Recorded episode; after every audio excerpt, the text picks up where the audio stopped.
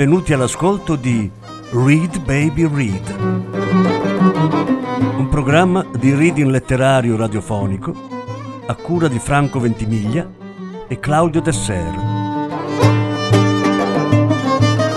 Voce Franco Ventimiglia, regia Claudio Tesser.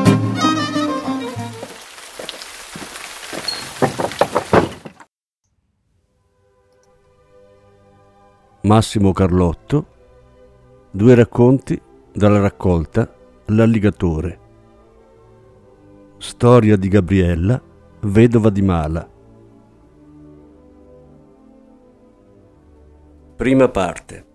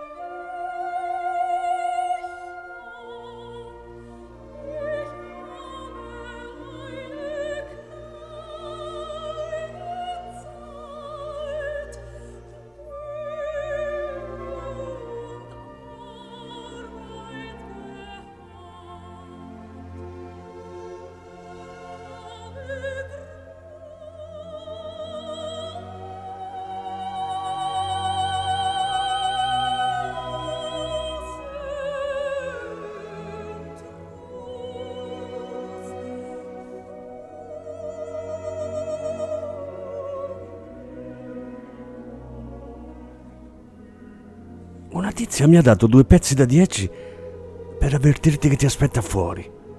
Mi sussurrò all'orecchio il cameriere, rabboccando il mio bicchiere di Calvados. Annuii stancamente. Sapevo di chi si trattava. Dille che aspetti la fine del concerto, tagliai corto. Johnny Shines aveva appena iniziato a cantare Sogleda al Fandio, accompagnato da Bart Peita all'armonica e da Gloria Sitz al piano. Vecchio e malato, era tornato in Europa per l'ultima tournée. Erano ormai mesi che attendevo con impazienza di poter ascoltare quella voce roca e profonda. Alla fine andai in camerino a salutarlo. Lo coprì di complimenti e gli regalai una bottiglia di Old Turkey. «Non bevo più bourbon da un pezzo, ragazzo», disse, asciugandosi il sudore che colava dal collo grosso e nero. Alzai le spalle e me ne andai. Nemmeno io lo bevevo più, esattamente dal giorno in cui ero finito in galera. Prima, quando anch'io mi guadagnavo da vivere come cantante blues, Mi piaceva alternare birra e bourbon. Alla mattina poi non sapevo quale dei due incolpare per il mal di testa. Ma quella era una storia troppo lunga, anche per il vecchio Johnny. Lei mi aspettava seduta in macchina, ben avvolta in una pelliccia di volpe argentata. «Non è gentile far aspettare una signora al freddo, al ligatore», mi salutò. «Potevi entrare», ribattei. «Non è un locale adatto a me, lo sai». Aprì la pelliccia per farmi vedere un vestitino decisamente succinto, di seta grigia. «Sto andando a lavorare. Avrei attirato l'attenzione», aggiunse in tono pratico. Mi accesi una sigaretta.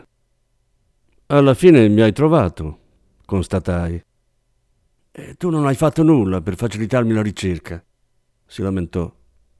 «Eppure in tutti i locali del Lombardo Veneto, dove si suona blues, avevo messo in giro la voce che ti volevo parlare». «È arrivata», me la assicurai. «Hai allungato banconote a tutti i camerieri che conosco». «E allora perché non hai telefonato o non sei venuto al night a trovarmi?» domandò, alzando appena il tono della voce. «So cosa vuoi chiedermi e non ho voglia di affrontare l'argomento. La morte di Bruno è stata un duro colpo anche per me». «Ma se non ti sei fatto vedere nemmeno al funerale, come tutti gli altri del resto». «Non dire stronzate, Gabriella», sbottai. «Quando uno come Bruno finisce ammazzato in quel modo, la prima cosa che fanno sbirri e giornalisti è di andare a vedere chi piange al funerale». Pianse anche lei al ricordo. Un pianto breve e rabbioso. Poi si soffiò il naso e accese la luce interna della macchina per potermi guardare negli occhi. «Ascolta, alligatore», attaccò risoluta. «Voglio sapere chi l'ha ammazzato. E tu sei l'unico che può scoprirlo». «Perché?» la interruppi. «Per fargliela pagare». Scossi la testa e misi la mano sulla maniglia della portiera. «Non accetto incarichi per facilitare il lavoro a qualche killer più o meno professionista», spiegai in tono ragionevole. «Prima di tutto perché non è il mio stile, e poi perché le vendette caserecce finiscono sempre in corte d'assise e la galera non fa parte dei miei programmi futuri». «Hai capito male, alligatore», ribatté acida. «Se hai pensato a una situazione del tipo vedova affranta che ingaggia il primo gonzo al night promettendogli qualche soldo e molto sesso, sei davvero fuori strada. Io, il mio Bruno, me lo vendico da sola».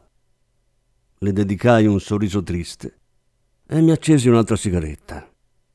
«Sbirri e magistrati non si stanno certo ammazzando di lavoro per trovare il colpevole», constatai pratico.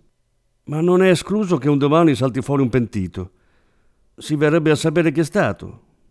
E con tutte le amicizie che aveva Bruno in galera», conclusi la frase con un gesto da galeotto che significava incontrare la morte, magari alle docce o in qualche corridoio male illuminato. Mi prese il viso tra le mani. «Lui è stato l'unico uomo che ho amato nella mia vita. Ogni volta che me l'hanno portato via l'ho sempre aspettato. Negli ultimi 15 anni siamo stati più insieme nei parlatori dei carceri che a letto a casa. Doveva scontare 4 anni, ma poi si è messo coi politici, è diventato un compagno e tra rivolte e proteste si è beccato altri 10 anni.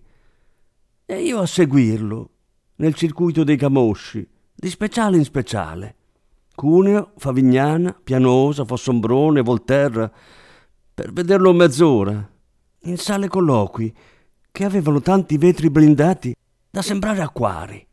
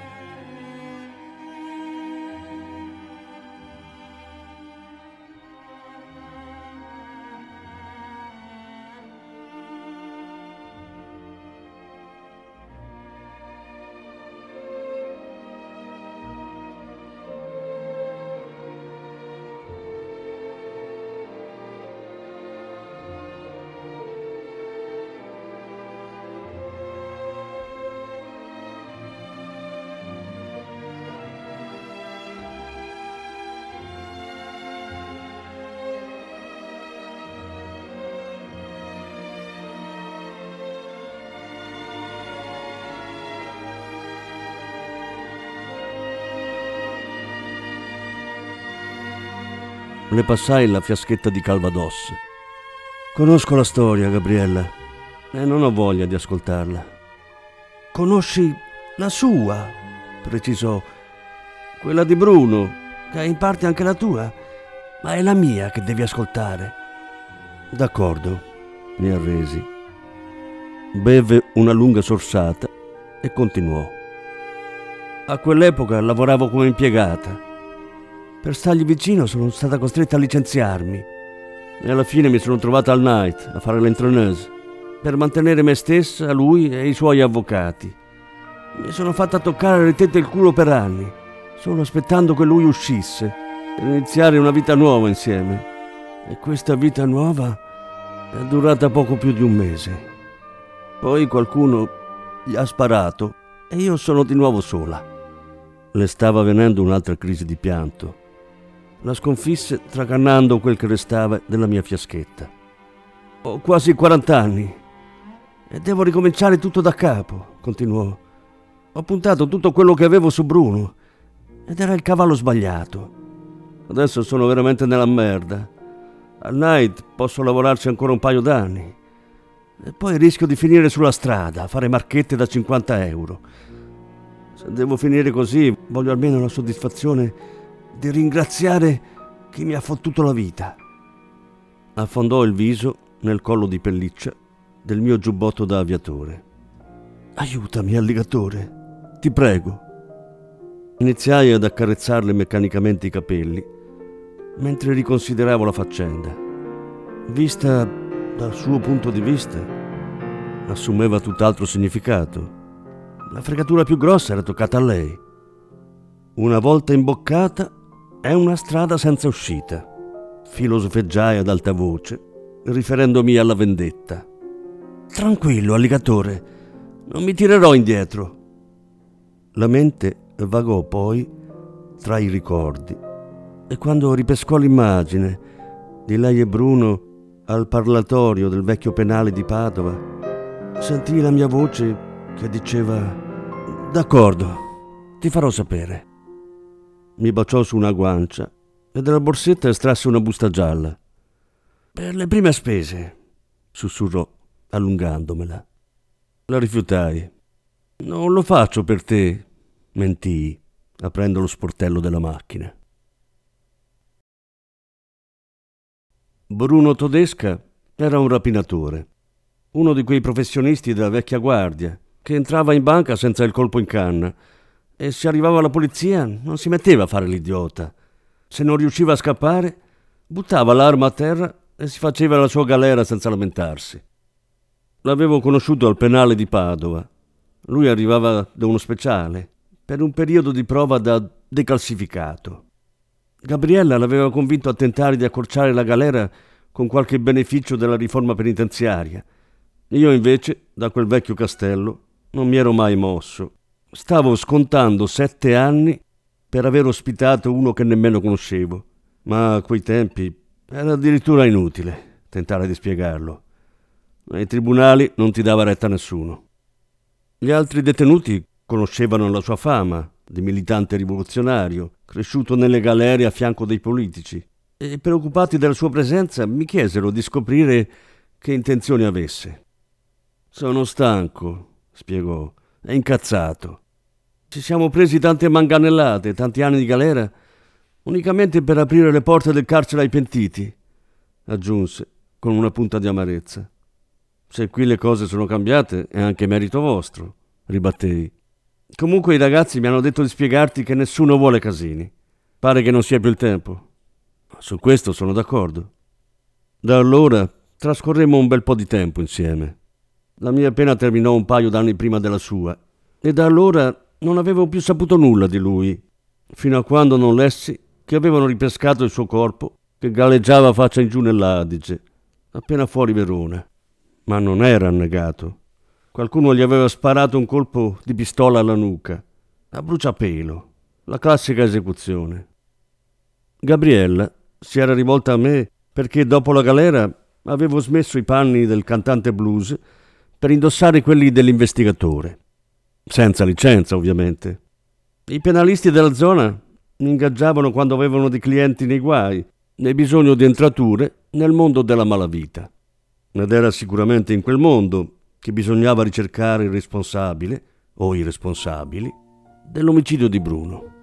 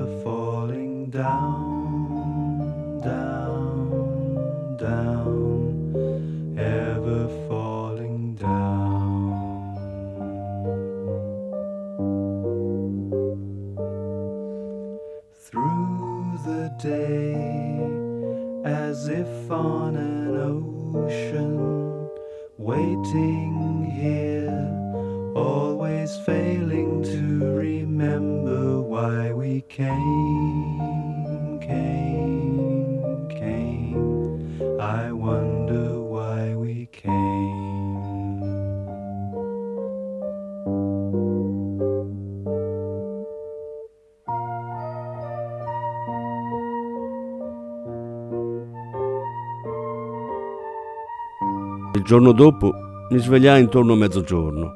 Un caffè abbondantemente corretto mi schiarì le idee. Decisi che era arrivato il momento di iniziare le indagini. La prima mossa fu quella di salire in macchina e imboccare l'autostrada verso Venezia. Per affrontare un'indagine del genere avevo bisogno di qualcuno che mi coprisse le spalle e nessuno poteva farlo meglio di Beniamino Rossini.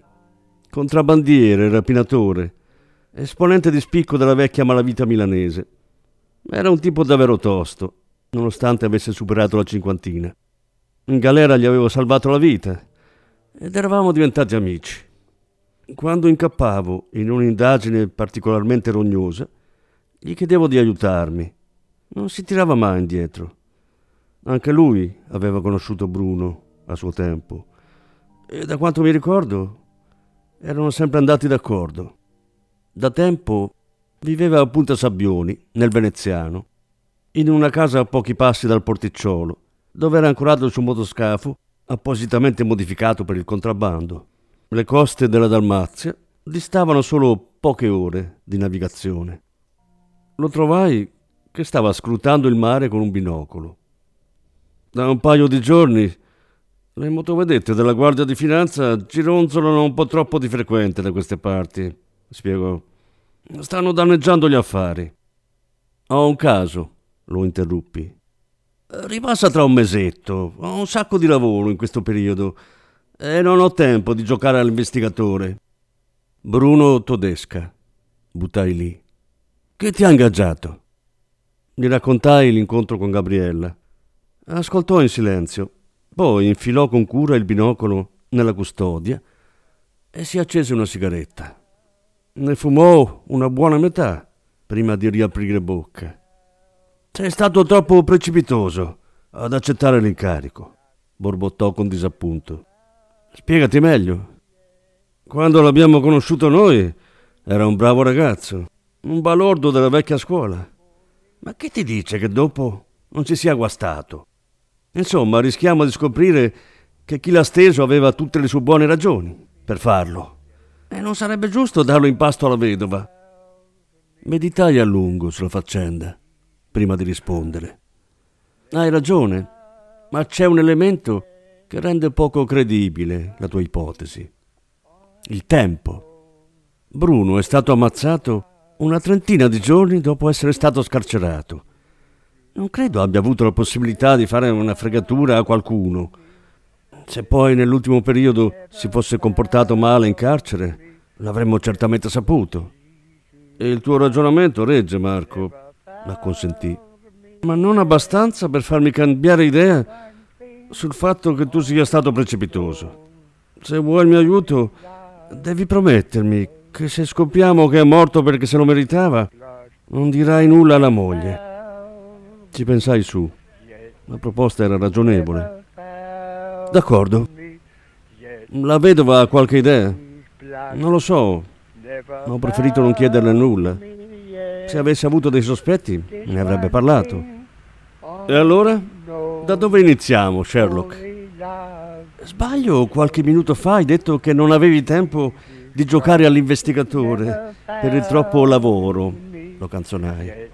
Fanculo gli affari, sibilò, spingendomi verso la macchina. Never found me yet. This one thing I know, for he loved me so. Jesus' blood never found me yet. Never found me yet. Jesus' blood never found me yet.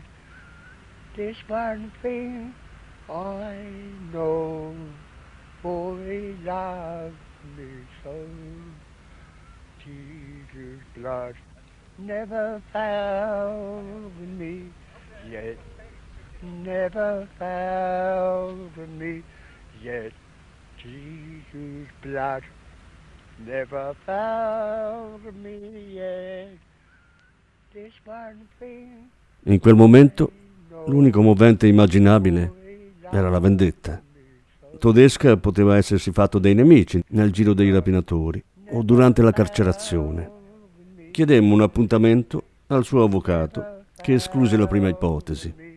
Il suo cliente non aveva mai causato problemi legali agli altri, anzi tendeva sempre a discolpare i coimputati. Per pignoleria parlammo anche con uno di questi.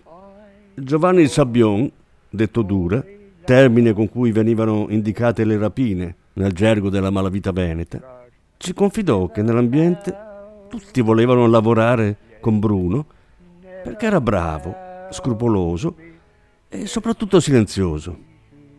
Battemmo allora la pista del carcere, ma senza il minimo risultato.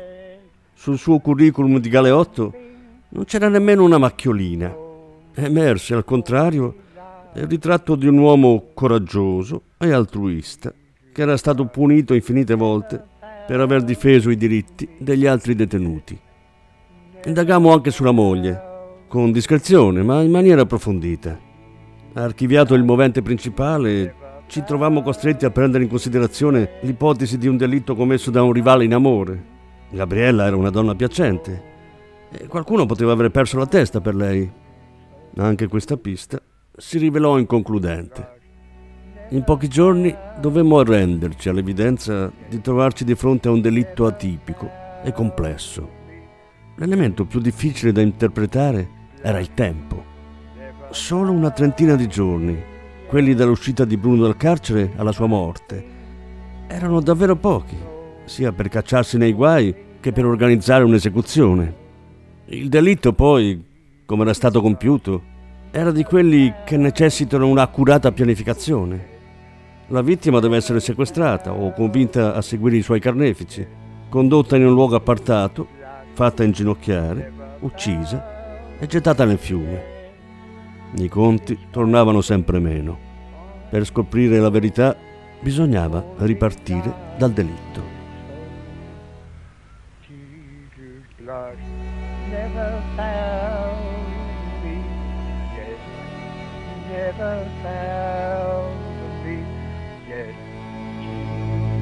blood never found me yet. This one thing I know, for He loved me so. Jesus' blood never found me yet. Never found.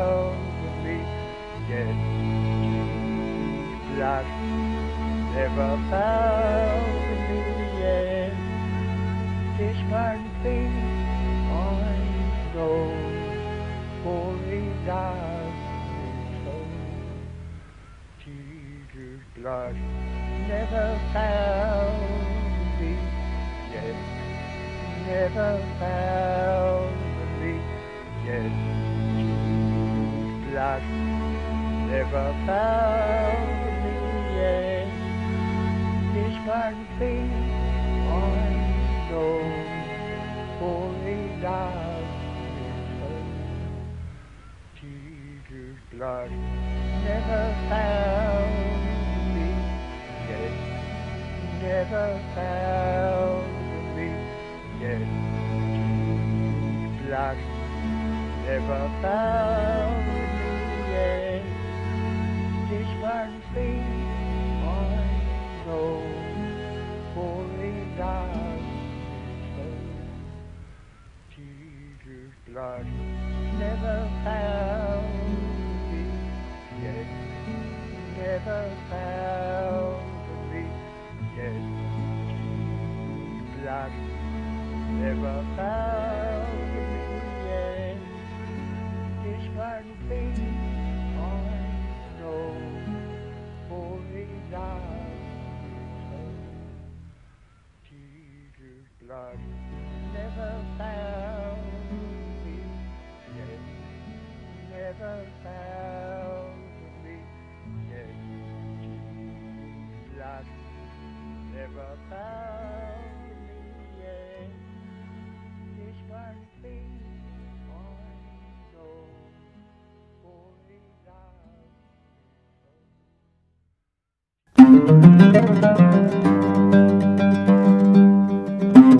Avete ascoltato Read Baby Read, un programma di reading letterario radiofonico a cura di Franco Ventimiglia e Claudio Tesser. Grazie per l'ascolto, alla prossima settimana. La seconda parte della lettura andrà in onda la prossima settimana.